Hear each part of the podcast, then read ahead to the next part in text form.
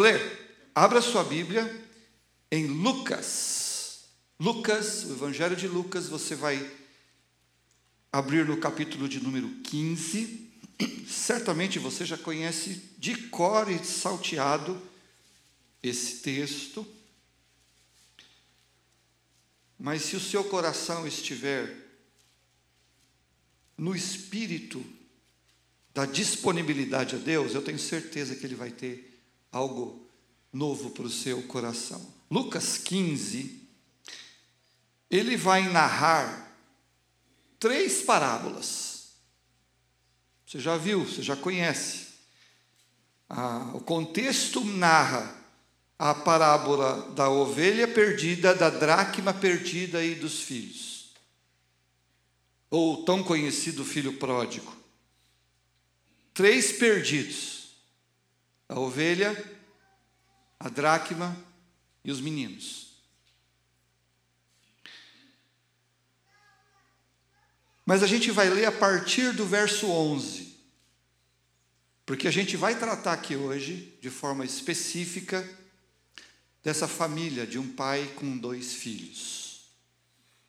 Você sabe que ah, aquele que se perde, no caso aqui a ovelha, a dracma, o dono sai correndo atrás, sai procurando, vai atrás para querer trazer de volta aquilo que ele havia perdido, porque ele era precioso. Mas de forma específica eu quero convidar você a prestar atenção no que vai acontecer do verso 11 em diante. Mas antes vamos orar. Vamos pedir que o Senhor embale o nosso coração desse desejo de ouvir a sua voz. Pai do céu, em nome de Jesus, nós estamos aqui disponíveis a Ti, available, completamente disponíveis à Tua voz, à Tua palavra, ao Teu toque, à Tua direção, ao Teu reajuste nas nossas vidas. Nós precisamos, confessamos diante de Ti, bom Deus, que nós precisamos ouvir a Tua voz e sermos pela tua palavra reajustados, moldados, disciplinados, corrigidos na nossa caminhada cristã. Deus, nós vamos ler o texto, a Bíblia, a Escritura. Mas, Pai, nós queremos a tua palavra dentro do nosso coração. Nós queremos esse poder bendito na nossa alma, moldando o nosso caráter segundo a tua vontade, ajustando, Deus, a nossa vida segundo o coração e a mente do nosso pastor supremo Jesus. O que nós te pedimos nessa manhã é o que nós precisamos ouvir e alinhar a nossa vida, balizar a nossa vida, segundo a tua palavra, a tua vontade. Mas para isso, Deus, nós confessamos a nossa incompetência, as nossas limitações. Ó Deus, permita que cada um de nós tenha esse privilégio de ouvir tão somente o teu toque, a tua palavra. Eu não tenho nada de mim, Pai, para oferecer a esse povo, mas o Senhor tem em abundância para oferecer a mim e a eles, como parte, Deus, do teu corpo aqui em Framingham, Massachusetts. Fala conosco, em nome de Jesus. Amém. Verso 11. E continuou Certo homem tinha dois filhos. O mais moço deles disse ao pai: Pai, dá-me parte dos bens que me cabe. E ele lhes repartiu os haveres. Passados não muitos dias, o filho mais moço, ajuntando tudo o que era seu, partiu para uma terra distante e lá dissipou todos os seus bens, vivendo dissolutamente. Depois de ter consumido tudo, Sobreveio àquele país uma grande fome e ele começou a passar necessidade. Então ele foi e se agregou a um dos cidadãos daquela terra. E este o mandou para os seus campos a guardar porcos.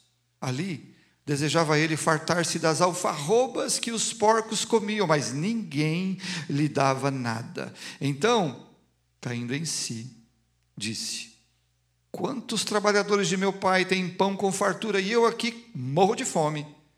Levantar-me-ei e irei ter com o meu pai e lhe direi: Pai, pequei contra o céu e diante de ti, já não sou digno de ser chamado teu filho.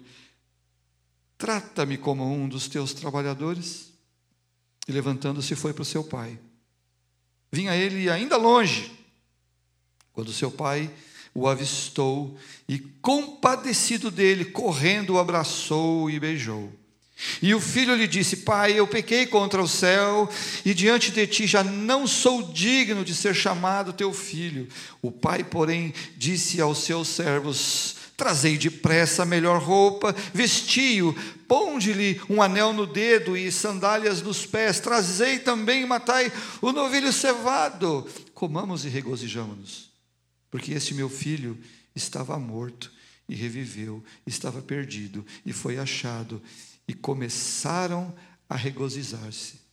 Ora, o filho mais velho estivera no campo e, quando voltava, ao aproximar-se da casa, ouviu a música e as danças. Chamou um dos criados e perguntou: O que era aquilo? E ele informou: Veio seu irmão. E teu pai mandou matar o novilho cevado, porque o recuperou com saúde. Ele se indignou e, e não queria entrar. Saindo, porém, o pai procurava conciliá-lo, mas ele respondeu a seu pai: tantos anos que te sirvo, sem jamais transgredir uma ordem tua, e nunca me deste um cabrito sequer para alegrar-me com os meus amigos. Vindo, porém, este teu filho, que desperdiçou os teus bens com meretrizes, tu mandaste matar para ele o novilho cevado. Então lhe respondeu o pai: Meu filho, tu sempre estás comigo, tudo que é meu é teu. Entretanto, era preciso que nos regozijássemos e nos alegrássemos, porque esse teu irmão estava morto e reviveu, estava perdido e foi achado. Irmãos, eu queria compartilhar com vocês que uma mensagem desse texto, há mais ou menos uns, eu diria aí, uns 20 anos atrás, mudou a minha vida mudou a minha perspectiva relacional com Deus. Eu já era pastor. Eu já era pastor há uns 10 anos. Ó, oh, eu estou velho, hein? 10 anos, estou com 20 aqui, estou velho.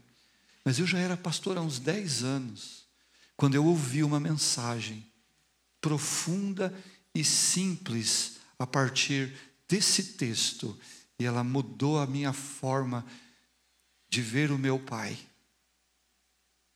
Na verdade, ela abriu a minha cabeça para que eu entendesse que o meu pai é o meu pai. que o meu pai é o meu pai. E não um juiz distante julgador, que fica olhando para baixo, para saber a hora que você vai pecar, para ele te castigar.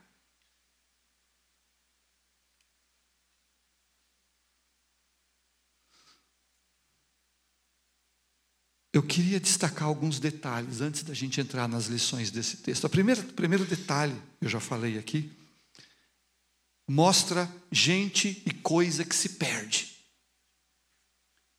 E o perdido está perdido.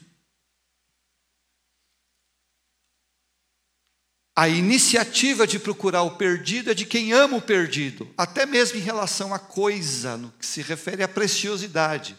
A dracma foi procurada por aquela mulher. A ovelha foi procurada pelo pastor. E esses dois filhos foram procurados pelo pai.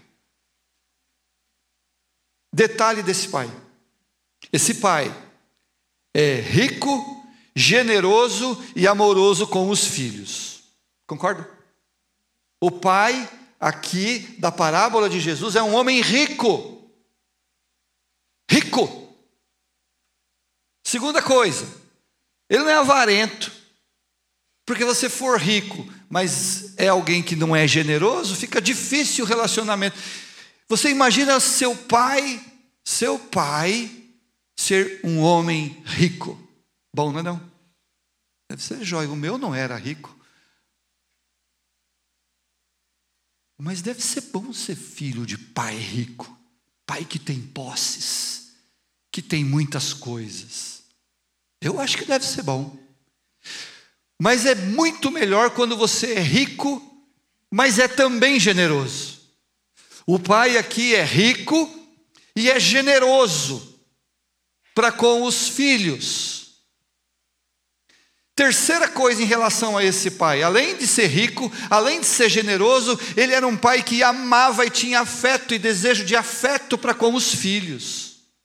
Essa é a característica do pai da parábola rico, generoso e amoroso. Agora, alguns detalhes em relação aos filhos. São dois. Ambos, detalhe, ambos estavam interessados de forma muito clara e específica nas coisas do Pai. Você já deve ter ouvido, ouvido isso várias vezes. Ambos estavam interessados no que o pai tinha. E não no pai em si, nas coisas do pai. Todas as vezes que eu trago essa verdade no meu coração, eu me lembro de quando eu vi esse sermão há 20 anos atrás e que mudou a minha vida, porque isso é um ponto bem simples, extremamente profundo no coração de cada um de nós. Nós podemos cair nessa tendência de gostar das coisas do Pai, nas bênçãos do Pai, no que o Pai pode dar, e pode dar. Ele é generoso e ele tem prazer em dar, e ele ama, é gostoso dar. A gente fica alegre quando a gente consegue presentear alguém. própria Bíblia fala que mais bem-aventurado é dar do que receber.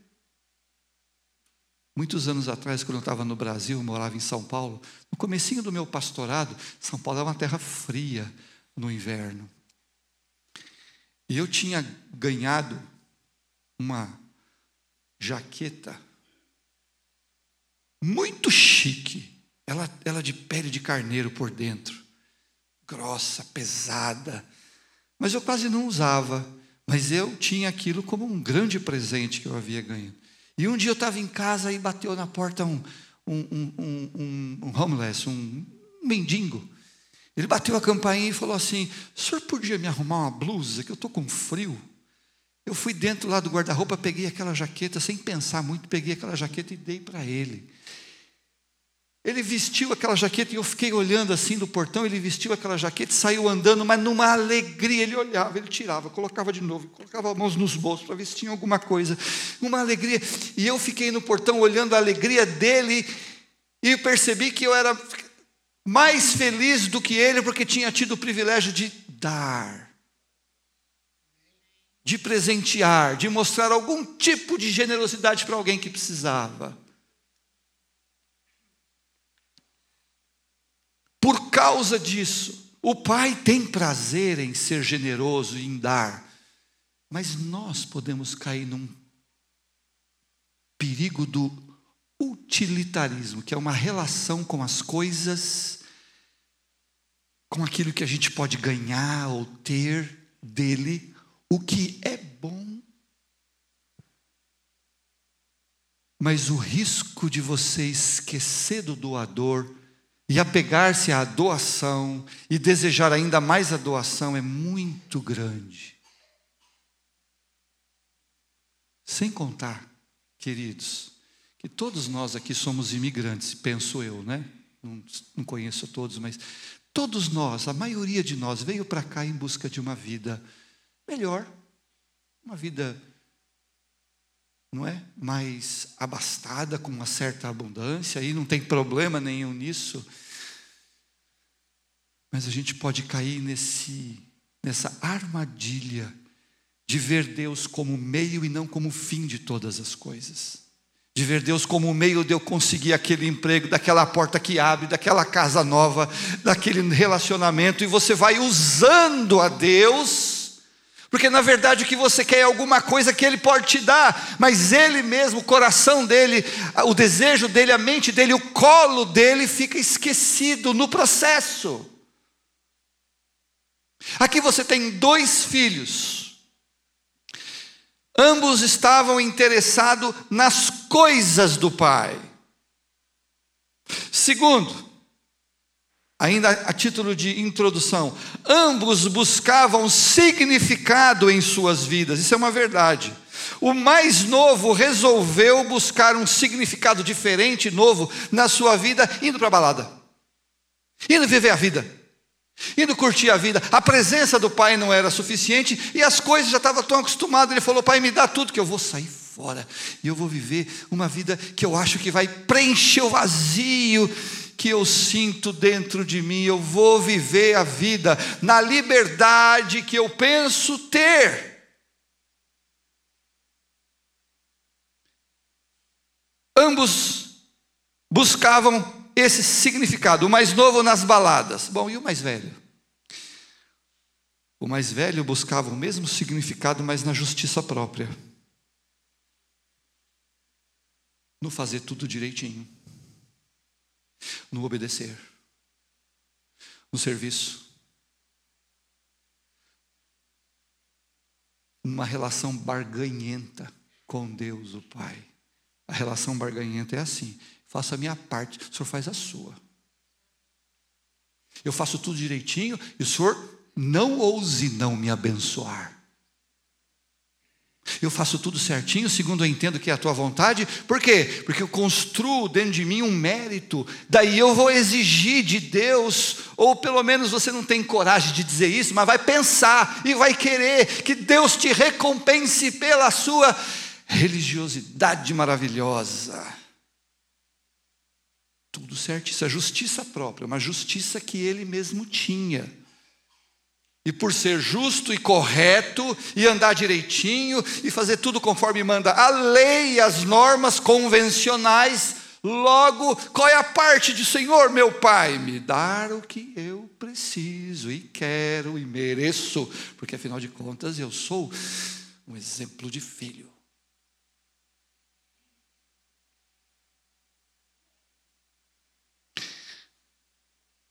Ambos buscavam significado em coisas diferentes. Um resolveu ir para a balada, o outro resolveu ser um certinho dentro de casa. Hum.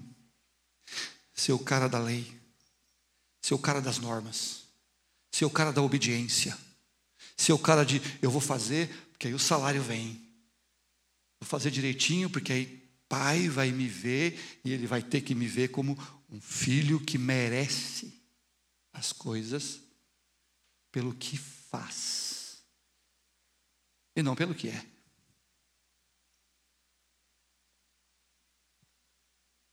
Você que é pai e mãe aqui, você lembra quando seu filho nasceu no hospital? Banguelinho, analfabeto, careca e chorão. Ele merecia alguma coisa? Por ter feito alguma coisa? Mas ele só recebia porque era filho, não porque fazia. Pelo contrário, tudo que ele fazia era tirar seu sono e gastar seu dinheiro.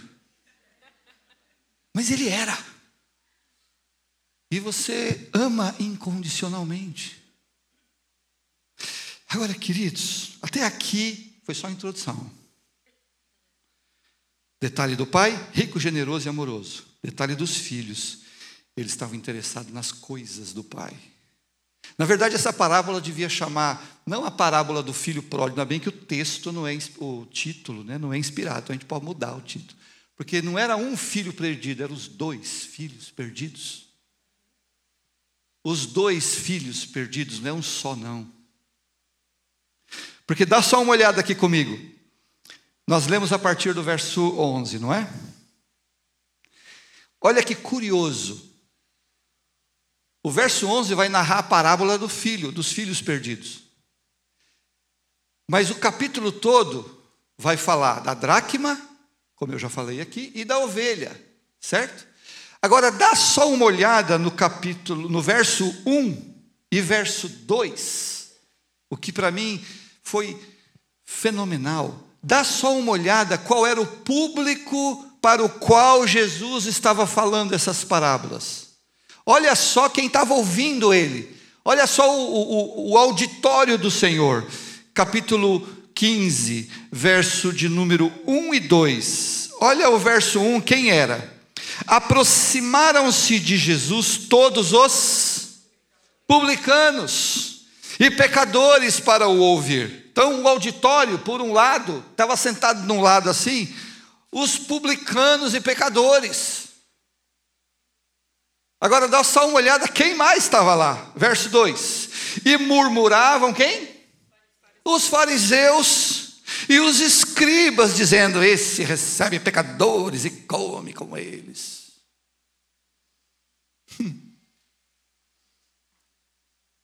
O público-alvo de Jesus, no verso 1, representa o irmão da balada, o mais novo, a turma dos pecadores, aqueles que vão viver a vida sem limites, sem qualquer tipo de contenção. O negócio é o seguinte: eu quero é viver a vida, eu quero é ser feliz. São os publicanos e os pecadores, os imorais, os que deitam e rolam para lá, os que curtem a vida sem qualquer tipo de contenção ou de limite. Eu quero é ser feliz. Já viu esse ditado? Eu quero é ser feliz. Mas o outro lado da, das fileiras lá que estavam ouvindo Jesus, quem era? Fariseus e os escribas. Igualzinho a quem? O irmão mais velho. Percebe a ligação? O irmão mais velho é o fariseu. O irmão mais novo é o pecador. Os dois estão perdidos. Um pela sua vida devassa, desregrada, e vamos, vamos que vamos, e vamos embora. E o outro, pela retidão de comportamento, pela obediência cega à lei pela chatice doutrinária. Porque o cara é chato. Quando você é muito. fica chato. Gente como fariseu é chato. Com to, todas as regrinhas, com todas as coisas. Você já viu gente que é mais religioso do que seguidor de Jesus? Fica chato. Vira juiz critica tudo e todos. Você, por que está usando esse cabelo? Por que, que você estava lá tomando aquele copo de vinho? Isso é pecado.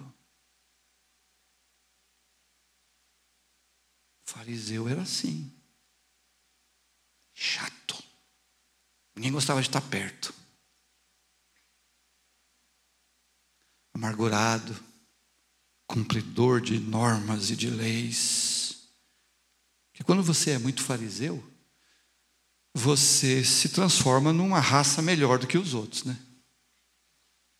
Você gosta de medir os outros por você mesmo. O outro está errado, você está certo. E você fica assim naquele, naquela vida terrivelmente unbalance entre orgulho por acertar e profunda depressão e morte quando erra. O fariseu é assim. O religioso é assim. Ele quando faz, quando consegue acertar, ele fica assim todo cheio de si, porque Ai, como eu sou um exemplo de crente. Eu orei uma hora hoje, eu li a Bíblia, eu dei o dízimo, eu vim na igreja. A semana foi, foi, olha, mas como eu sou um crente abençoado, você precisa me imitar. Precisa fazer que nem eu. Aí quando ele pisa na bola, ele erra ou peca. Sabe para onde ele vai?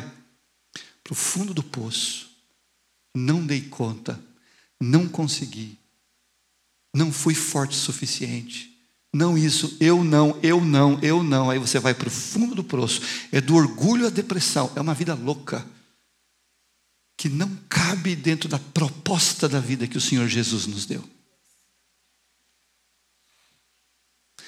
Quando eu prestei atenção no auditório que Jesus estava falando, encaixou direitinho aquilo que ele está dizendo como a vida que ele veio para trazer. Publicanos e pecadores se identificava perfeitamente com o filho mais novo que saiu para a balada e para as gandaias.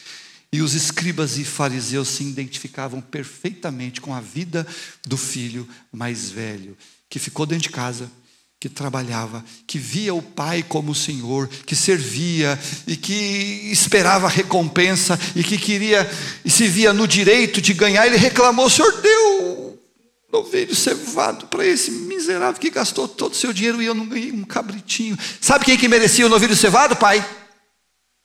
Eu. Olha ele. Torrou a sua grana toda, volta e ainda ganha o novilho cevado. Deixa eu deixar algumas lições para o coração da gente, querido, para você pensar. Eu não sei quanto tempo eu tenho, mas vamos indo aí, né? Primeira lição. Tanto a libertinagem como a rigidez moral nos mantém afastados do Pai. Tanto a vida louca como a vida moralmente religiosa certinha, a gente perde o ponto, os dois estavam perdidos. Porque tanto um polo como o outro polo que não tem nada a ver com intimidade com Deus e com Cristo, não tem nada a ver com a, a relação que Jesus nos chamou para ter com Ele, é mais rigidez religiosa mesmo, é justiça própria, onde você não conseguiu entender o que é graça de Deus ainda, tanto um polo como o outro a gente corre o risco de perder o ponto. O mais novo na balada, o mais velho, se via como um servo do seu pai, apenas fazendo para merecer, fazendo para merecer, fazendo para merecer. Tanto a libertinagem como a rigidez moral nos mantém afastados do Pai, que é aquilo que é de mais delicioso e precioso para um filho e para o pai. A grande vontade do pai é ter o amor do filho e não a obediência rígida deste, sem qualquer amor, sem qualquer afeto. Você que é pai sabe disso. Você gostaria que teu filho tivesse medo de você, obedecesse por medo e fosse alguém que, que não quisesse estar com você, mas recebeu o que você tem que dar e com medo chega perto de você tremendo mas não tem amor e afeto para com você? Agora, você que é pai pecador como eu, sabe que nós perderíamos, e muitos infelizmente perdem privilégio de se relacionar com o vínculo do amor.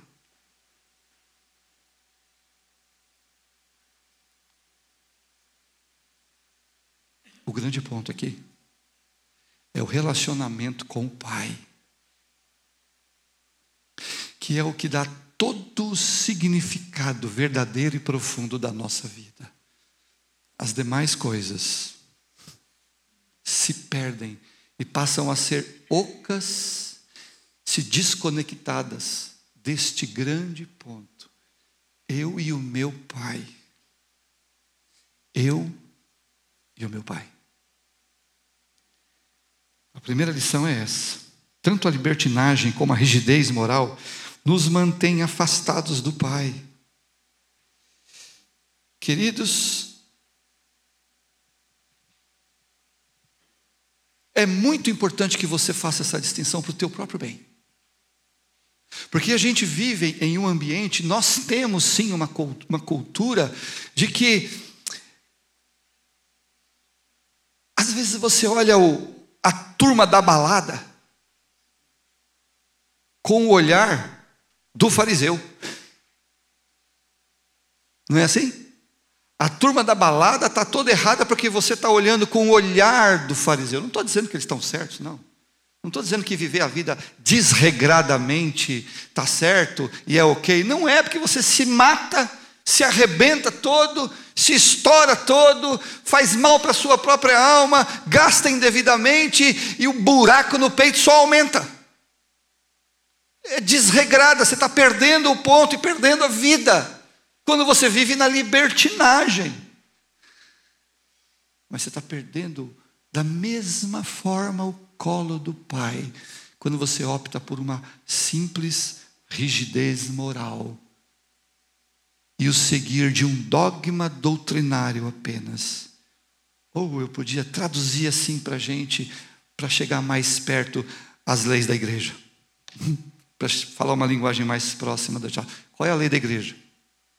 Quando eu era seminarista, eu fui abrir conta num banco, eu era, e aí a moça perguntou: é, o que, que você faz?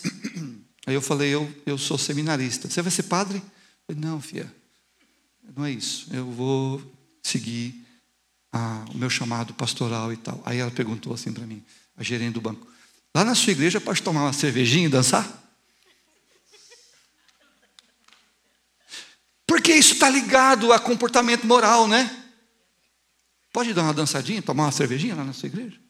Aí eu falei, filho, antes de você perguntar isso para mim, por que, que você não começa a perguntar para você como é que está o teu relacionamento com o teu Criador? Vai doer, Deus, que te criou. Você conhece Ele? Você sabe do amor dele por você? Você sabe o que, que Ele quer de você? Você sabe o quão Ele pode mudar a tua vida? Em vez de você querer saber qual é a regrinha disso e daquilo. Tanto um polo como o outro a gente perde o colo do Pai. E aí só a gente que perde. Porque tanto a libertinagem como a rigidez moral, a gente se acha perdidos. Segunda lição que eu queria deixar para você. O Pai nos deseja, mas Ele quer nos mostrar que tudo sem Ele é igual a nada. Qualquer coisa sem Ele, it's meaningless. Não tem significado nenhum a não ser para frustrar a gente, a não ser para enganar a gente ou produzir ilusão na cabeça e no coração da gente. Detalhe: você sabe por que, que o céu vai ser maravilhoso? Aí você fica pensando assim: ah, porque lá tem ruas de ouro, lá não vai ter morte, não vai ter choro, não vai ter lágrima, o céu é bom demais porque ah, não vou ter mais dores, não vou ter. Ok, sabe por que, que o céu vai ser maravilhoso? Porque nós teremos lá a presença plena do Senhor com a gente. Tira isso, o céu fica só um lugar legal, mais nada. Mas por causa da presença, o texto bíblico fala que nós não vamos precisar nem de sol, porque o Senhor brilhará. É por isso que o céu eu anseio, porque o Pai vai estar lá.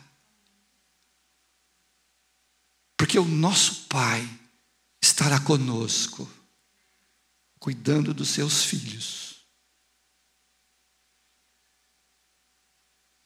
Porque sem esse ponto, o resto é segundo plano, é terceiro plano, é só uma coisa legalzinha, mas a essência e o Senhor quer nos ensinar isso nessa manhã, querido.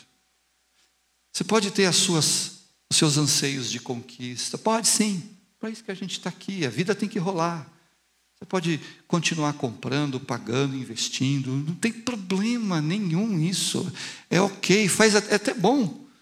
Para a dinâmica da vida, a gente precisa crescer. A gente foi feito para andar para frente, não é? Andar para frente, para desenvolver, para estudar, para trabalhar, para conquistar. A vida é assim, é saudável que seja, que seja assim. Você tem todo o apoio, eu tenho certeza que da liderança dessa igreja, para que você desenvolva, para que você estude, trabalhe, caminhe para frente. Tudo em nós, até no nosso próprio corpo, foi feito para olhar para frente. Percebeu?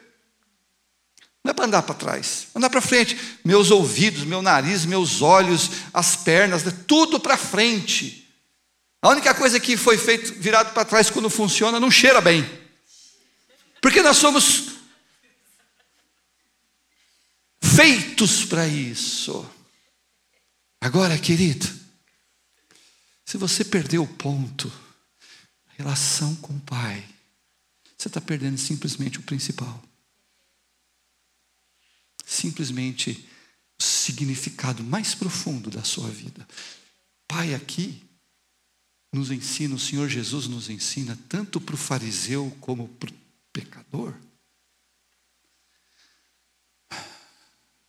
que a nossa vida só acha significado quando a gente está bem com um relacionamento baseado no amor que vem da graça do nosso Pai.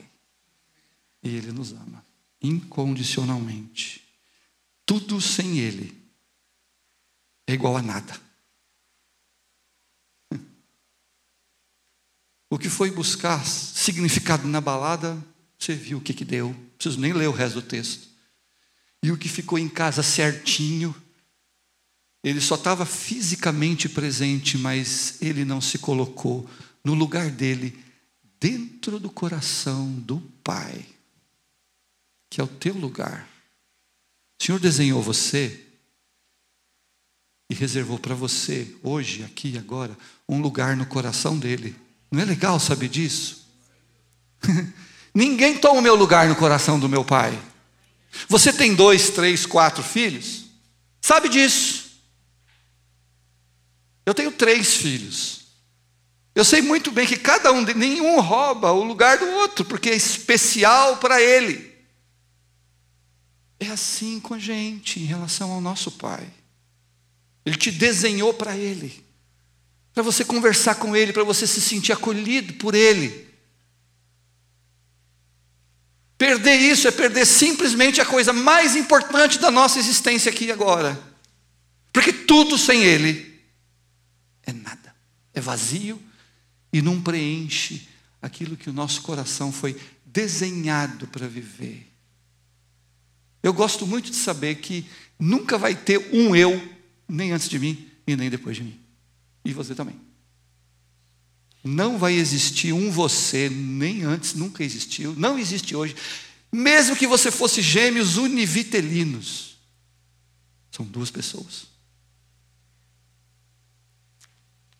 Seu DNA, sua carga cromossômica é distinta, é única, você é especial. E o teu lugar no coração do Pai é teu, e só teu. E foi Ele que desenhou você para ficar lá, para estar lá. Para mim isso é precioso. O Pai nos deseja, mas Ele quer nos mostrar que tudo sem Ele é igual a nada. Terceiro e último, terceira e última lição para o nosso coração nessa primeira parte, irmãos. Ó, o pai perdoa. Ele ama e perdoa os seus filhos. O exemplo do filho mais novo é bem claro para mim e para você. Mas a justiça própria é uma coisa dura de quebrar, difícil de entender e eu diria, muito difícil de admitir no teu coração. Para mim, isso aqui foi uma espadada que entrou na minha alma, e em lágrimas, eu tive que dizer naquele sermão: Eu sou o irmão mais velho. Eu tenho sido o irmão mais velho. Eu tenho me comportado, eu tenho sentido como o irmão mais velho. Porque o igreja, igreja, igreja, igreja, presidente de não sei o quê, presidente de mais não sei o quê, e não sei o quê, e, e vai para congresso, e pô, agora eu sou pastor, meu Deus, eu sou pastor. Pode imaginar um negócio desse? Pastor, reverendo, com aquela pompa toda do Brasil, um negócio bem assim, uau! Olha só quem eu sou hoje. Ah, Deus vai me abençoar, lógico. Olha só quem eu sou. Fiz tudo certinho. Um zerrinho aqui ali, né? Até isso fica obscurecido, seu miserável pecador que você é. A justiça própria no coração de crentes pode envenenar.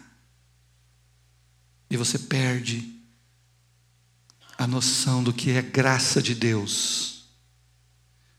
O da balada foi lá, se lascou todo, sim, desgraçou todo, pobre. Ficou lá no meio dos porcos, não tinha nem comida de porco para ele. Aí ele cai em si. Cair em si significa um tombo para dentro. Caiu para dentro de si mesmo. E aí ele pensa: ó, oh, o que, que eu vim fazer aqui? Onde é que eu estou? Olha a minha situação. Mas o outro mais velho, coisa dura que é esse negócio de justiça própria de se achar que merece, de se ler como quem faz tudo certinho, então eu mereço isso, isso, novelho cevado, o anel, esse chinelo aí, essa sandália bonita aí que você deu para ele, eu mereço. Eu quero caminhar para o fim, para a conclusão, e deixar alguns pontos para vocês, para não cansar vocês. Primeira coisa, Concluindo, percebe que o pai toma a iniciativa para ir na direção dos dois. Olha só o que diz o verso de número 20. O verso 20 diz assim: E levantando-se, quando o mais novo volta, né? Quando o mais novo está voltando, e levantou-se, foi para seu pai. Vinha ele ainda longe, quando seu pai o avistou e, compadecido dele, correndo, o abraçou e o beijou. O pai ele dobrando a esquina já sai em direção dele, toma a iniciativa para o abraçar, para o beijar e para cuidar do filho que voltar arrependido da sua vida devassa. Mas olha o verso 28.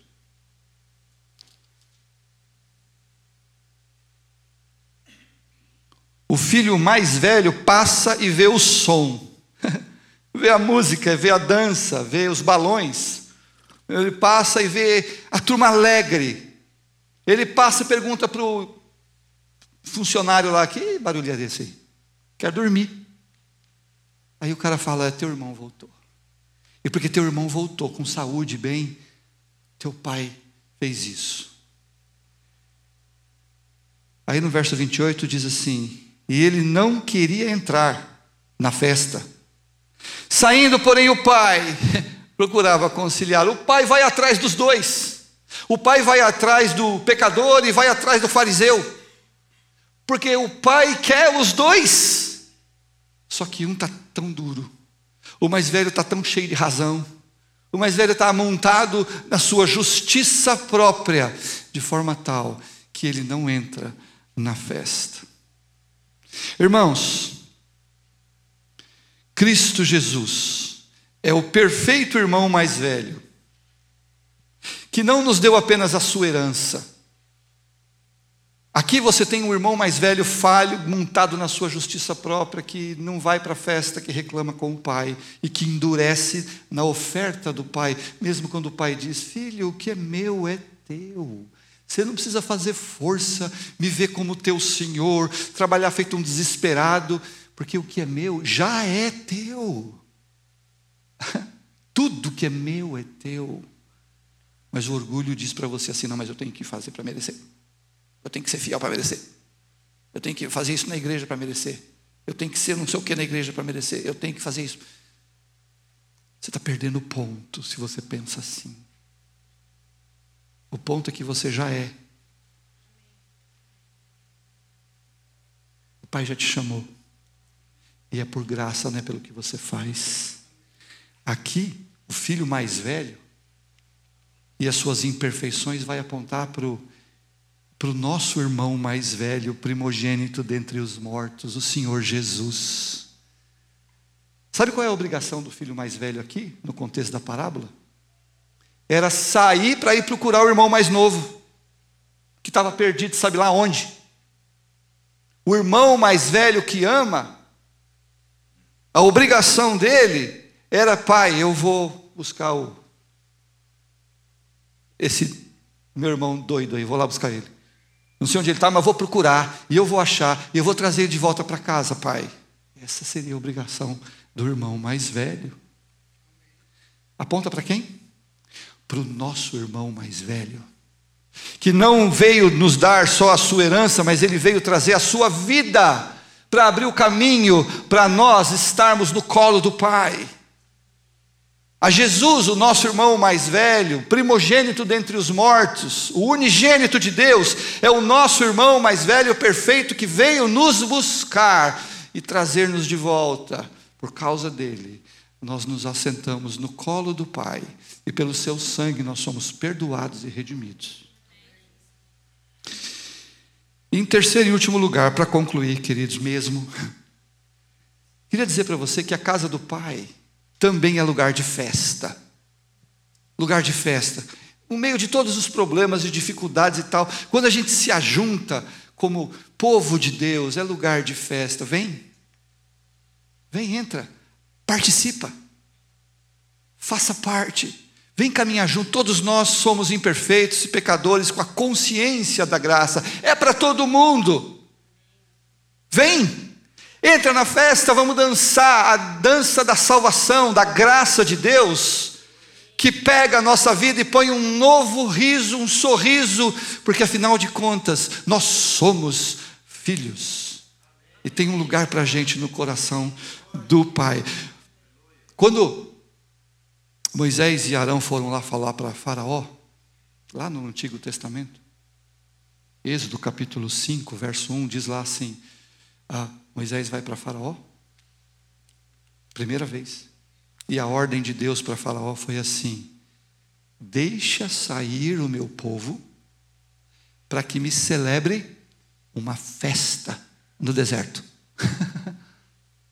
é deserto, é difícil, mas o meu povo lá no deserto vai festejar, vai se alegrar pela libertação e pela salvação que eu com mão forte e braço forte dei para eles, porque são os meus filhos e eu os quero junto comigo. Que Deus abençoe seu coração, querido. Use de graça para com a sua vida. E que você se ache no ponto. É o teu lugar no coração do Pai. Cuidado com as baladas. Elas podem te levar a grandes prejuízos a libertinagem nada mais é do que um buraco na alma onde você tenta querer preencher com um monte de coisa que te faz mal. Da mesma forma, cuidado com a rigidez moral. Ela enfia um orgulho no teu coração difícil de quebrar. Nós somos salvos pela graça e pela graça somente. E somos convidados a estar no colo do Pai. Vamos ficar de pé para a gente orar um pouquinho.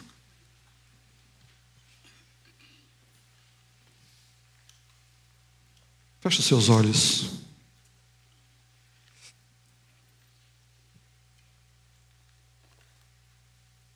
Pensa na sua vida.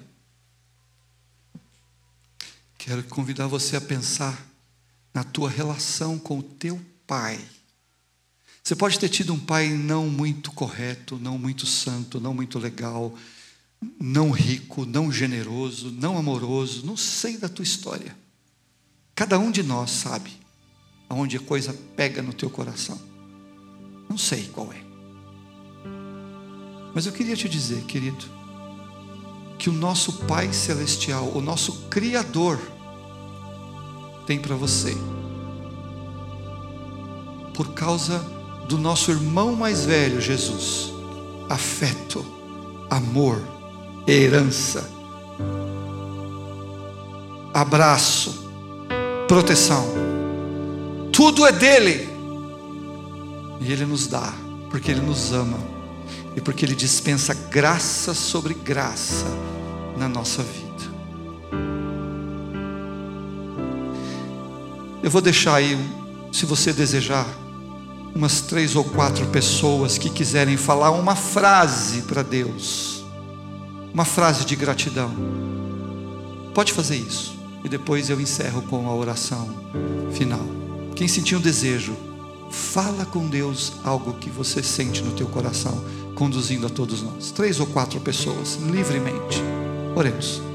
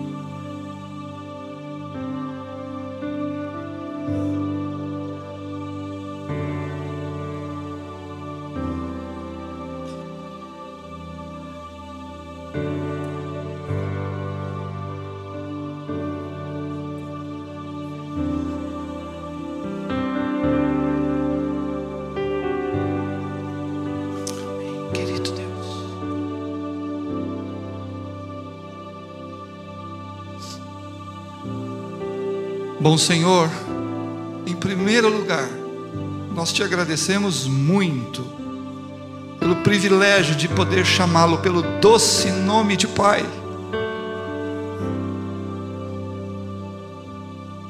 Que denota tanto desejo por nós, tanto amor incompreensível por nós. Não merecemos, mas o Senhor nos dá porque em Cristo o Senhor nos fez filhos. Bendito seja o teu nome por Jesus, o teu filho, o nosso irmão mais velho, o nosso amigo e o nosso Salvador. Te agradecemos porque ele veio nos procurar, perdidos, iludidos muitas vezes, agarrados em uma vida louca ou em uma rigidez qualquer mas o Senhor veio e abraçou e chamou para si, nos tirando desses polos nada saudáveis. Bendito seja o teu nome por Jesus. Bendito seja o teu nome pelo Espírito Santo que nos convence do pecado, do juízo e da justiça. Bendito seja o teu nome pela escritura que o Senhor preserva ao longo da história para que hoje nós pudéssemos nos basear, estarmos juntos aqui crescendo e olhando para Ti, com uma visão ainda mais doce e profunda, e tão relevante para a nossa caminhada. O Senhor é bom, o Senhor é bom, e a Ti a nossa gratidão, em o nome do Senhor Jesus. Amém e amém. Podem assentar.